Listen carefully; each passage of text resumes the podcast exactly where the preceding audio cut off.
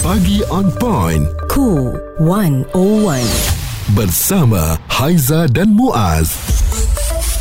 Kool seratus satu Pagi On Point, Haiza Muaz bersama dengan anda di Rabu pertengahan minggu enam belas Ogos dua ribu dua puluh tiga. Mm-hmm. Haiza, kalau sebut yeah. mengenai penyampaian radio ni kan, yep. siapa yang Haiza paling suka dengar waktu kecil-kecil dulu? Mesti ada idola dia. Saya? Ha. Oh, saya suka ada susuk tubuh seseorang ini Ha-ha. yang suaranya uh, tak muda tak tua, mental sampai sekarang. Ha-ha. Dan uh, kita memang panggil dia, kalau radio ni boleh dikategorikan sebagai abang besar lah. Ah, ha, siapa dia kita masukkan adalah Isma Halil Hamzah. Assalamualaikum, Abang Isma bersama dengan kita pada pagi ni. Apa khabar abang? Waalaikumsalam warahmatullahi wabarakatuh. Alhamdulillah. Hmm, terima kasih Abang Isma sudi ya. bersama Haiza dan juga Muaz dalam close up uh, di uh, Pagi On Point Kool seratus satu ni.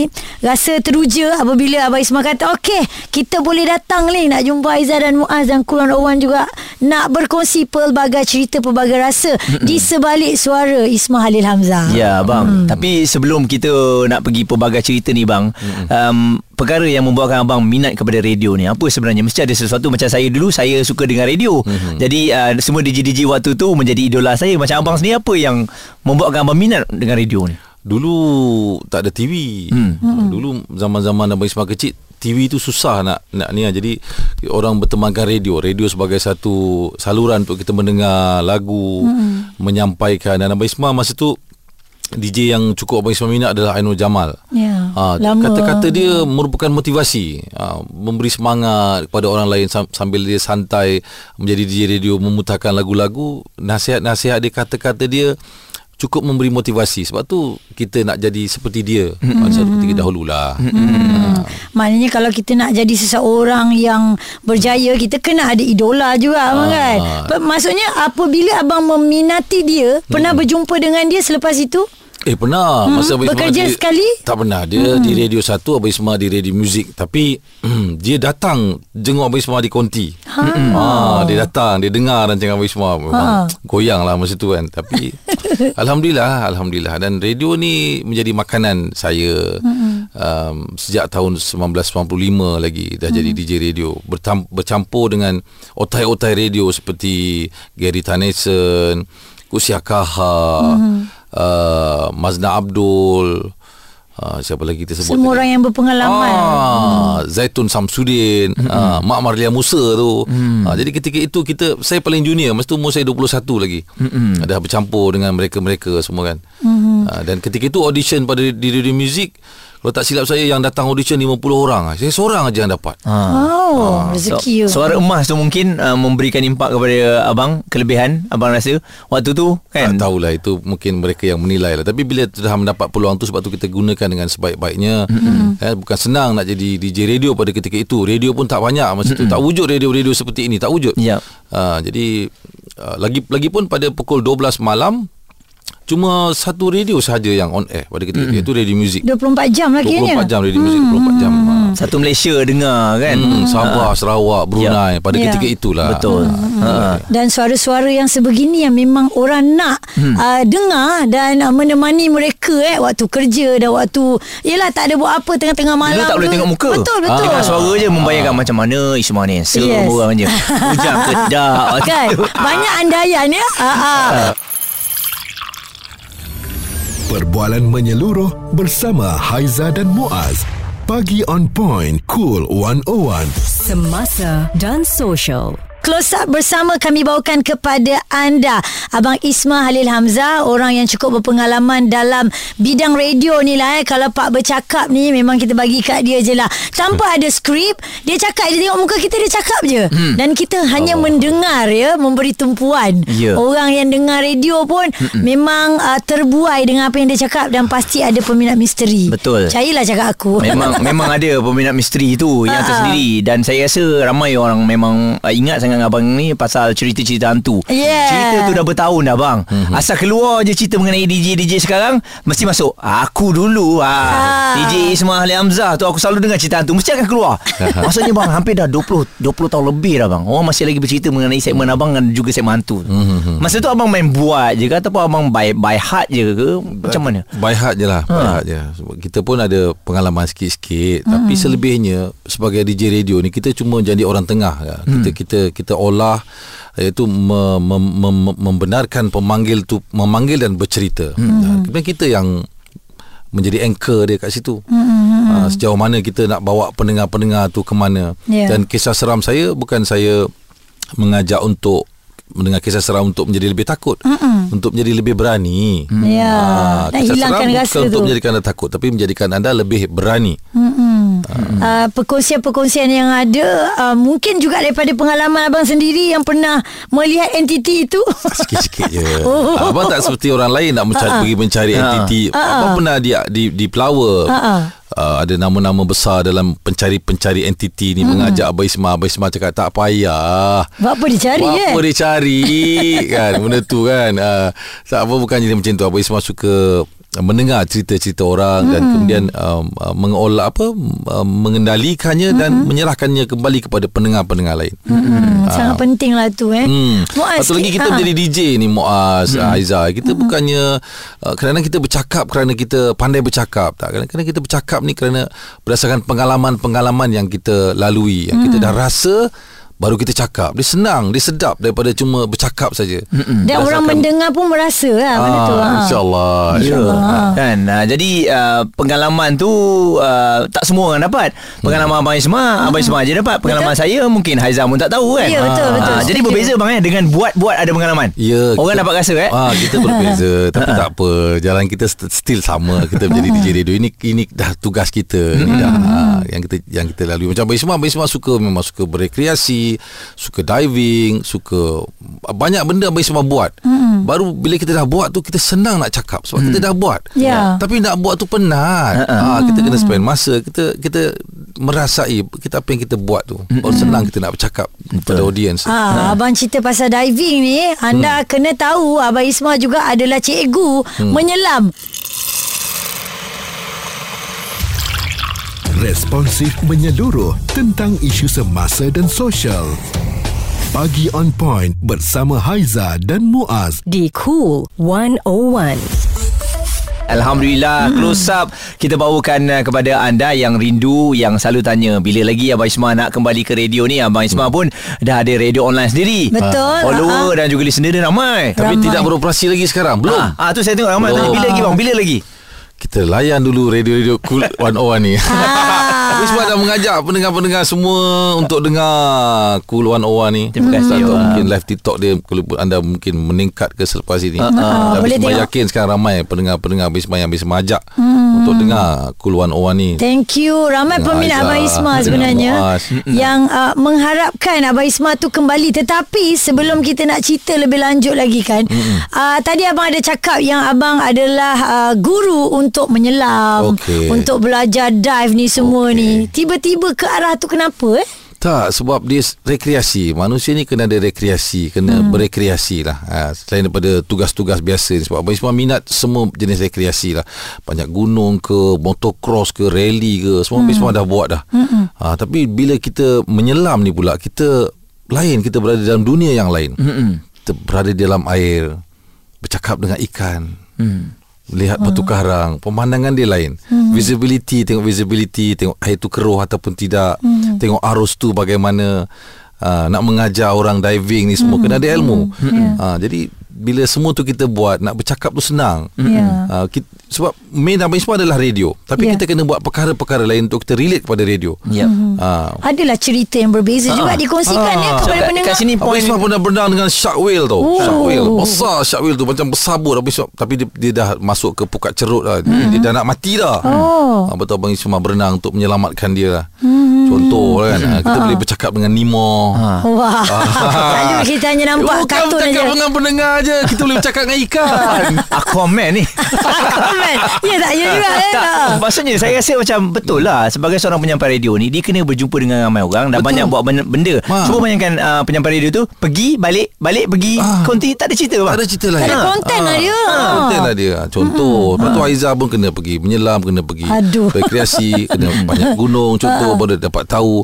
Uh, kan kita kalau kita melihat alam ni kita maka kita akan faham keagungan Tuhan. Betul. Mm-hmm. Uh, mm-hmm. Kita sebab hargai benda tu. Kalau kita bercerita di radio, topiknya kan berbagai, berbeza yeah. kan. Yeah. Jadi bila orang cakap pasal gunung, mm. kita pun ada pengalaman cerita pasal gunung. Mm. Orang nak cerita pasal laut, ada. Ada cerita ha. pasal laut. Selebihnya kadang-kadang Abang Isma uh, organisekan ataupun buat buat kisah-kisah benar, kisah mm. benar daripada uh, pendengar-pendengar, hmm. pemanggil-pemanggil, kisah benda yang kita tak pernah dengar. Hmm. Juga dia merupakan satu kisah, satu cerita, Reallah. Satu konten. Hmm. Ya, saya tengok abang macam sebagai seorang pendengar yang setia bang. Maksudnya uh, pendengar-pendengar ni uh, hmm. dia dia nak bercerita dengan abang. Hmm. Uh, so sebagai penyampai radio saya rasa itu salah satunya selain boleh cakap, hmm. dia kena jadi pendengar yang baik juga bang. Ah, betul. Ha. Dia dia bercakap kita dengar yang baik. Kalau hmm. kita tak cakap, aku tak percaya. Ha. Kita bercakap dia, dia buat, buat satu cerita kisah benar bla bla bla.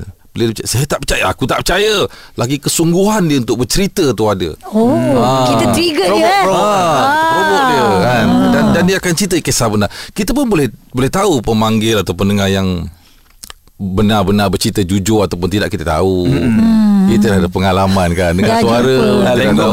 Macam-macam orang eh.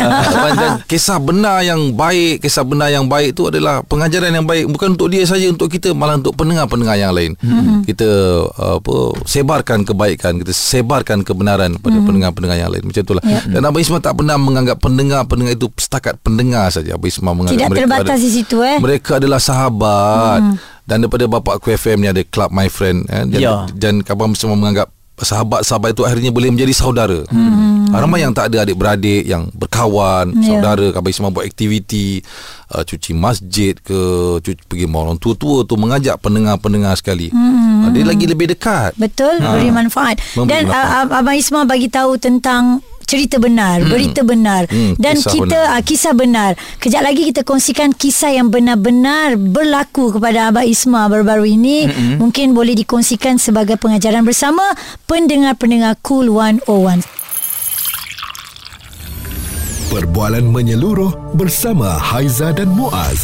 Pagi on point Kool seratus satu. Semasa dan sosial. Haiza dan Muaz, di sebalik suara yang anda dengar tadi ya, kita hampir satu jam bersama dengan Isma Halil Hamzah. Beliau seorang yang cukup berpengalaman dari pelbagai segi lah ya, lagi-lagi pula dalam bidang um, radio ni. Dan Abang Isma berkata segala pengalaman yang dia lalui dan juga pendengar-pendengar lalui, kisah benar yang dikongsikan uh, juga antara yang pernah abang lalui baru-baru ini yeah, ya. Yeah. Satu Malaysia tahu cerita antara titik hitam lah sebenarnya. Yeah. Uh, uh, yeah. Dan uh, sukar untuk uh, peminat-peminat abang sebenarnya menerima kenyataan itu abang, hmm. apabila abang ditangkap ya, dan uh, hukuman yang dikenakan tu kalau disabitkan kesalahan sampai hukuman gantung amat uh, menakutkan kita. Hmm. Hmm. Jadi mungkin dari segi pengalaman sendirilah abang ya, kita nak berkongsikan dekat sini bagaimana um, yelah ada tak bila abang kena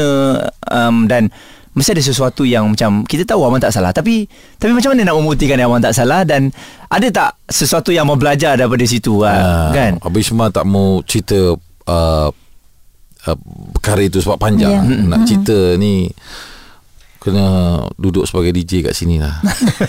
Dua tahun babe. Ha, betul, Dua tahun betul. Nak ha. cerita kan. Cuma Abang Isma cerita pendek je lah. Hmm.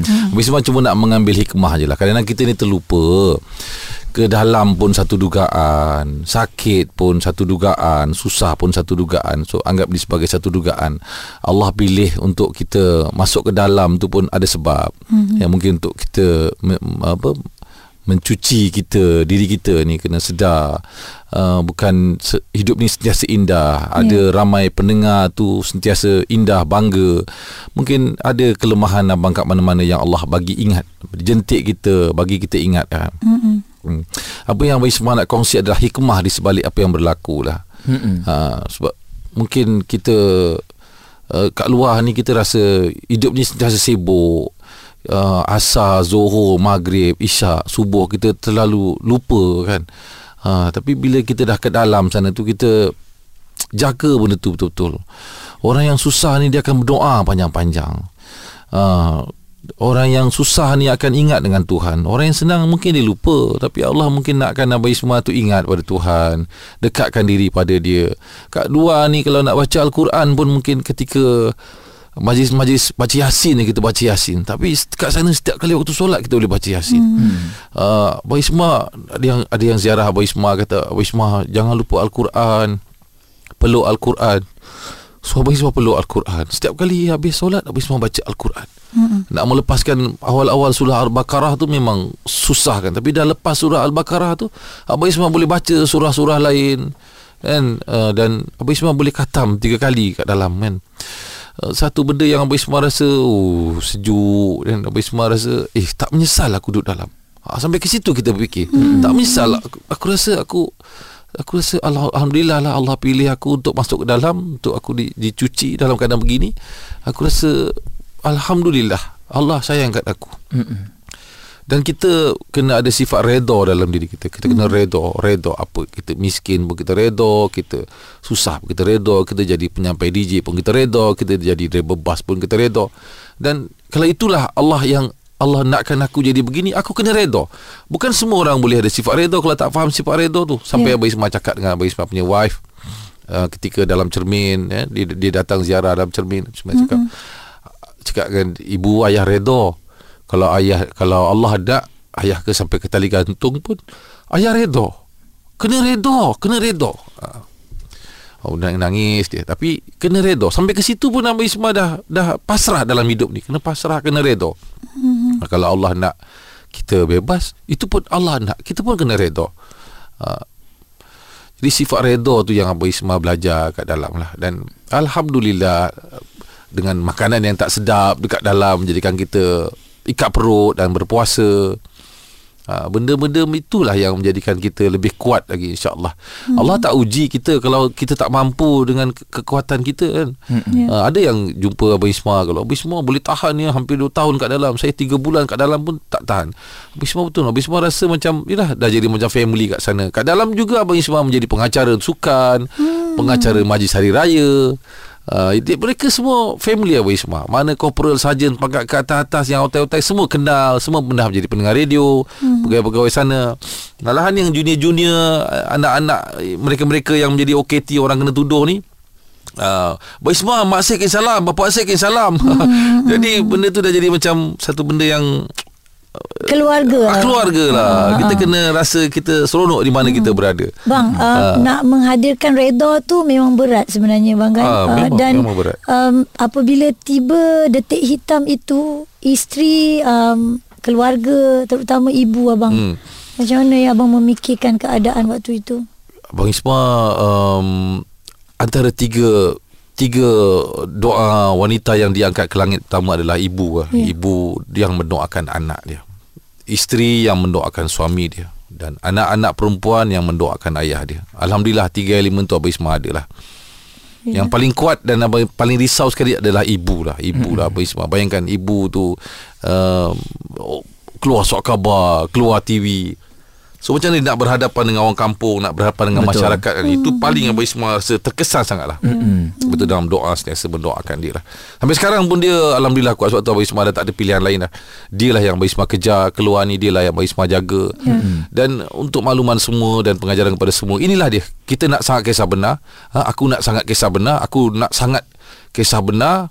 Dan kisah benar tu datang pada diri Abang Isma, mm-hmm. yang Abang Isma boleh sampaikan kepada orang lain. Selama ni Abang Isma pernah buat segmen, contohnya uh, jeriji besi. Abang Isma pernah mendapat pemanggil Pemanggil yang menceritakan bagaimana bapak dia kena hukum gantung sampai mati, mm-hmm. dan dia mengambil jenazah bapak dia untuk dibawa ke kampung. mm. Dia pernah cerita benda tu pada Abang Isma.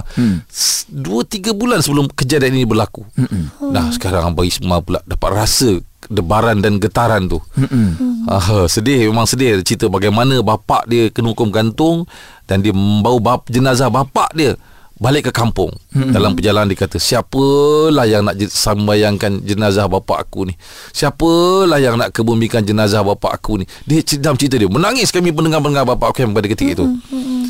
Tapi bila dia balik ke kampung, lautan manusia jenazah, solatkan jenazah bapak dia. Dari Mm-mm. mana datangnya?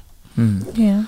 Ha, itulah yang dipanggil hikmah. hmm. ha, Sebab dalam itulah, dalam di dalamlah engkau dapat sempat solat, kau dapat sempat minta maaf dengan Tuhan, kau minta maaf dengan kawan-kawan. Kau tahu waktu bila.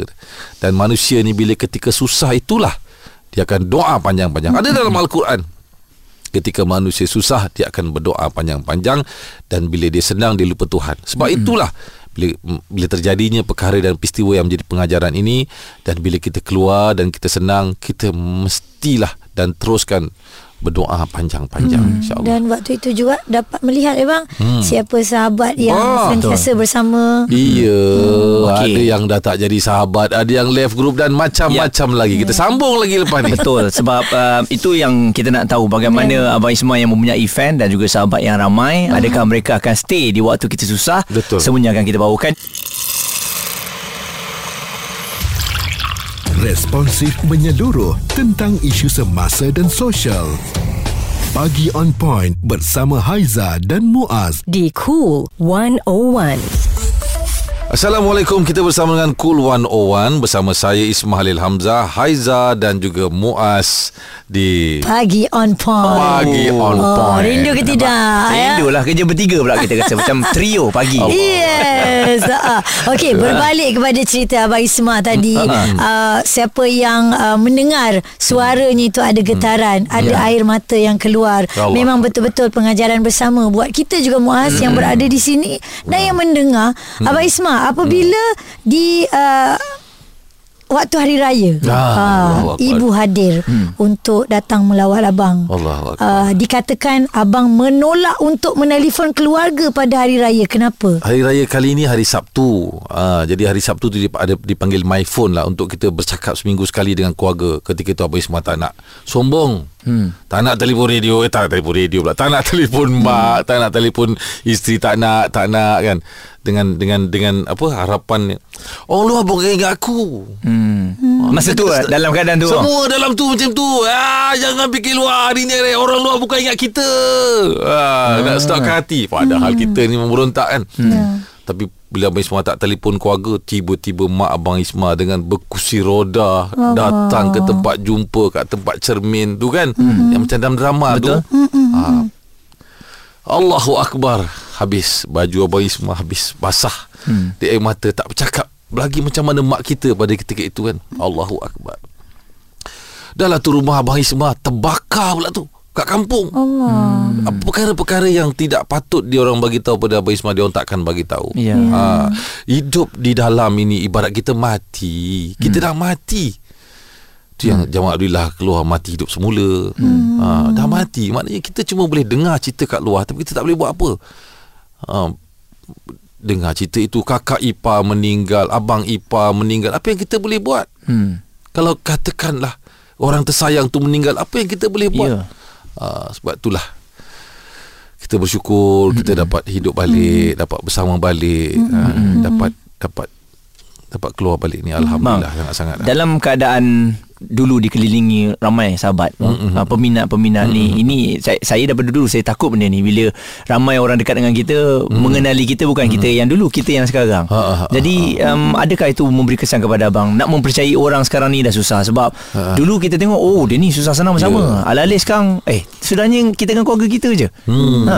Itulah kadang-kadang. Betul, ini berlaku sendiri pada Abang Isma lah. Banyak perkara yang sebenarnya off record yang boleh Abang Isma ceritakan, tapi oleh kerana kita ni radio kan, kita mm. ambil sikit pengajarannya lah kan. yeah. Sebab tu uh, hati-hatilah, hati-hati. Dan tapi Abang Isma tetap juga, Abang Isma tetap juga, siapa hadir, yang ziarah ke, yang jumpa ke, yang nak beli produk Abang Isma ke, yang datang ke, Abang Isma selalu beranggapan baik, hmm. walaupun sebenarnya tidak. Tapi Abang Isma cuma yakin kita ada Allah lah. hmm. uh, lepas, Walaupun siapa cakap dengan Abang Isma, kita kena hati-hati, lepas ni kita kena hati-hati. Tapi kalau seorang manusia tu datang juga kepada kita, Abang Isma tetap melayan dengan baik. Abang Isma tetap buatkan air untuk dia, hmm. Abang Isma tetap layan dia dengan baik lah. uh, Abang Isma pernah didatangi oleh seorang buta, datang jumpa Abang Isma, duduk nak minum, nak rindu nak dengar suara dulu. Seorang buta, dia balik, dia datang lagi, dia bawa sembilan lagi orang buta lagi datang, nak kena melayan sembilan orang buta pula ni kan. Nak kena tu, ha, contohlah kita kena melayan, still kita kena melayan orang dengan baik. Dan mm-hmm. saya Abang Isma percaya Allah tu adalah. mm-hmm. Ya, ya. Mm-hmm. Bang, uh, ni mungkin antara soalan sensitif jugalah. mm. Bila abang dibebaskan um, ya um, tidak uh, tersangkut dengan segala masalah itu kan. Hmm. Apa yang abang boleh katakan? Uh, rasa apa? Sujud syukurnya. Hmm. Rasa rasa itu kita hmm. yang membaca ni hmm. kawan-kawan bulu romanya turun hmm. naik tau. Abang Isma rindu dengan Doktor Sam yang saya anak Malaysia yang sekarang hmm. join tablik hmm. tu kan. Hmm. Dia ke mana acara Abang Isma dia dah hadir, termasuklah di mahkamah pun dia hadir. Hmm. Jadi dan Abang Isma di di di dalam sana Abang Isma selalu azan. Hmm. Ya. Hmm. Jadi orang kerja yang selalu azan azan. Sedangkan dekat surau tempat Abang Isma atau Abang Isma tak pernah sekali pun azan. Jadi bila keluar ni Abang Isma cakap, kalau Allah bebaskan aku, aku akan selalu azan. Dan Abang Isma bebas dan Abang Isma azan. Dan Abang Isma cari Doktor Sam tu di mana. Hmm. Dia ada di Pedal, Pedal Suharto eh, buat kerja-kerja tablik selama empat puluh hari. Abang Isma duduk dengan dia selama tiga hari. Abang Isma selami apa itu jiwa tablik, apa itu gas, apa itu bayan, apa itu Abang Isma. hmm. uh, Dan Alhamdulillah dia jadi sejuk. Dan bersyukurlah apa yang ada. Dan kalau, kalau kita kat dalam sekalipun, kita akan jaga solat kita. Lepas tu waktu berlalu begitu saja. Lepas hmm. asar, uh, lepas zuhur asar, lepas asar maghrib, kita kena standby, kita kena hmm. ambil wuduk, kita kena bersuci. Lepas maghrib isyak, lepas isyak hari pun malam, tidur. Besok pagi nak subuh. Jadi hari-hari yang kita lalui ni, kalau kita mengingatkan Tuhan, kita akan jadi lebih sejuk dan faham betapa pantas, betapa, betapa cepatnya hidup ni. Dan bila abang keluar, Abang Isma jumpa dengan Doktor Sam, banyak nasihat-nasihat yang dia beri pada Abang Isma lah. Mm-hmm. Abang Isma bersyukurlah. Sebab tu kita kena jaga solat. Dan sifat tablik tu yang menyampaikan tu adalah sama macam uh, sifat D J radio ni. Mm. Uh, sama juga kita menyampaikan benda-benda yang baik yang masuk mm. ke dalam hati pendengar. Hmm. Ha, InsyaAllah lah Haiza. Sebab tu kita kena bersyukur sangatlah kan. Bersyukur. Mm. Abang Isma masih ada mak, Abang Isma masih ada keluarga, masih ada anak-anak pula, dah nak kahwin dah tu pula. hmm. So tanya juga kat dalam, Tuhan macam mana Tuhan kalau kita anak kita nak kahwin? Kita boleh jadi wali pakai apa video call dan sebagainya. hmm. Ada caranya, ha, ada caranya. hmm. Tapi Alhamdulillah Abang Isma hmm. dah keluar ni. So Abang Isma berjanji dengan diri sendiri untuk untuk lebih uh, bersyukur, lebih memilih kawan hmm. mungkin bang. Ha, iyalah, ya tetap. hmm. Kan? Hmm. Tapi Abang Isma still menganggap yeah. semua kawan tu baik. Betul lah, Allah hmm. Allah bagi dia baik sebenarnya. yeah. hmm. Jadi jadi orang apa? Yang memang um, apa menerima seadanya. yeah. Kalau ada orang datang kan, layanan ah. kita tetap ah. kena baik ah. pada orang. ah. Yalah. Layanan tak baik, kita sentiasa bersifat mm-hmm. apa dalam masa Arab tu husnuzon. mm-hmm. uh, mm, tapi yeah. ha, tak arti sebut pun tak apa, tapi Abang Isma memang buat macam tu lah. mm-hmm. uh, InsyaAllah. yeah. ha. InsyaAllah. Dan pelukan yang pertama sewaktu keluar pada ibu abang, saya melihat video Allah yang dikongsikan itu. Ah, itu pun tak tahulah nak cakap. Kita dua tahun tak pernah peluk dia, tak pernah cium bau dia. Hmm. Dia pun tak pernah cium bau kita. Sebab tu Abang Isma tak nak bercakap kalau adik telefon ke, nak cakap dengan mak. Tak nak, tak nak, tak nak, tak nak cakap dengan mak. Mm-mm. Tak nak, saya takut, saya takut, saya tewas. Eh, tapi saya tahu dia rindu nak bercakap kan. Hmm. Hmm, tapi Alhamdulillah bila dah keluar, dapat peluk dia, dapat cium dia, dapat jaga dia. Lagi dia dekat kursi roda kan. Hmm. Macam anak-anak lain, mungkin adik-adik lain mungkin cemburu, atau bila Abang Isma balik dia akan masak untuk Abang Isma. Walaupun dia kat kursi roda, dia cuba untuk masak, walaupun masak-masak simple kampung. Itu yang air tangan dia yang kita rindukan. Mm-hmm. Mm. Kasih sayang seorang ibu. Betul lah. mm. Jadi um, saya rasa apa yang dikongsikan oleh Abang Isma ni um, pastinya akan sedikit sebanyak menjentik hati kita eh, mm. Haiza, supaya yeah. betul lah kita kadang-kadang ni terlupa eh, benda mm. nak bersyukur. Betul. Kita asyik komplain je. mm. Bangun pagi komplain, sampailah mm. nak tidur kita asyik komplain. mm. eh. mm. Jadi bila benda-benda sebegini secara tak langsung membuka mata kita lah bahawa hidup ni begitu singkat. hmm. Saya nak ucapkan terima kasih kepada Abang Isma, kasih, sebab Muaz sudi hmm. bersama dengan kita kan. hmm. uh, Sebab Haiza pun memang mesej dengan Abang Isma. Abang Isma kata okey, kita hmm. boleh datang, kita kongsikan. Tapi hmm. Abang Isma kata berikan masa untuk bersama dengan keluarga betul, dulu. Betul hmm. ha, kan? Itu yang kita uh, cakak kita tak apa, bila-bila ha, Abang ha, free kan, hmm, ha. kan? Dan Alhamdulillah akhirnya tercapai hasrat ya. kita untuk bersama dengan idola Allah, radio Allah. ni uh, yang uh, memang saya pasti yang mendengar pun memang amat rindu dengan dia. Betul. Uh, jadi segala perbualan kami ini anda boleh tonton semula menerusi YouTube Kool seratus satu. Okey, nanti ikan eh um, bila bila abang nak online dalam masa terdekat bang. Ha, dengan radio abang nanti insyaAllah hmm, dalam masa akan, terdekat hmm, hmm. akan promote uh, pendengar-pendengar sahabat-sahabat Wisma untuk Uh, melihat apa apa yang ada di uh, TikTok hmm. ke YouTube ke yep. di Kool yep. F M. Yep. Terima kasih abang. Hmm. Terima kasih eh. Habis dah. Habis dah. Terima kasih Muaz, terima kasih Haiza, terima kasih P R Management, terima kasih hmm. mengiyakan perbualan kita pada hari ini. Semoga sedikit sebanyak memberi uh, memberi kesan baik kepada semua orang. InsyaAllah. Sebarkan kebaikan demi Allah. InsyaAllah. InsyaAllah. InsyaAllah. Terima kasih semua. Assalamualaikum. Perbualan menyeluruh bersama Haiza dan Muaz. Pagi on point, Kool seratus satu. Semasa dan sosial.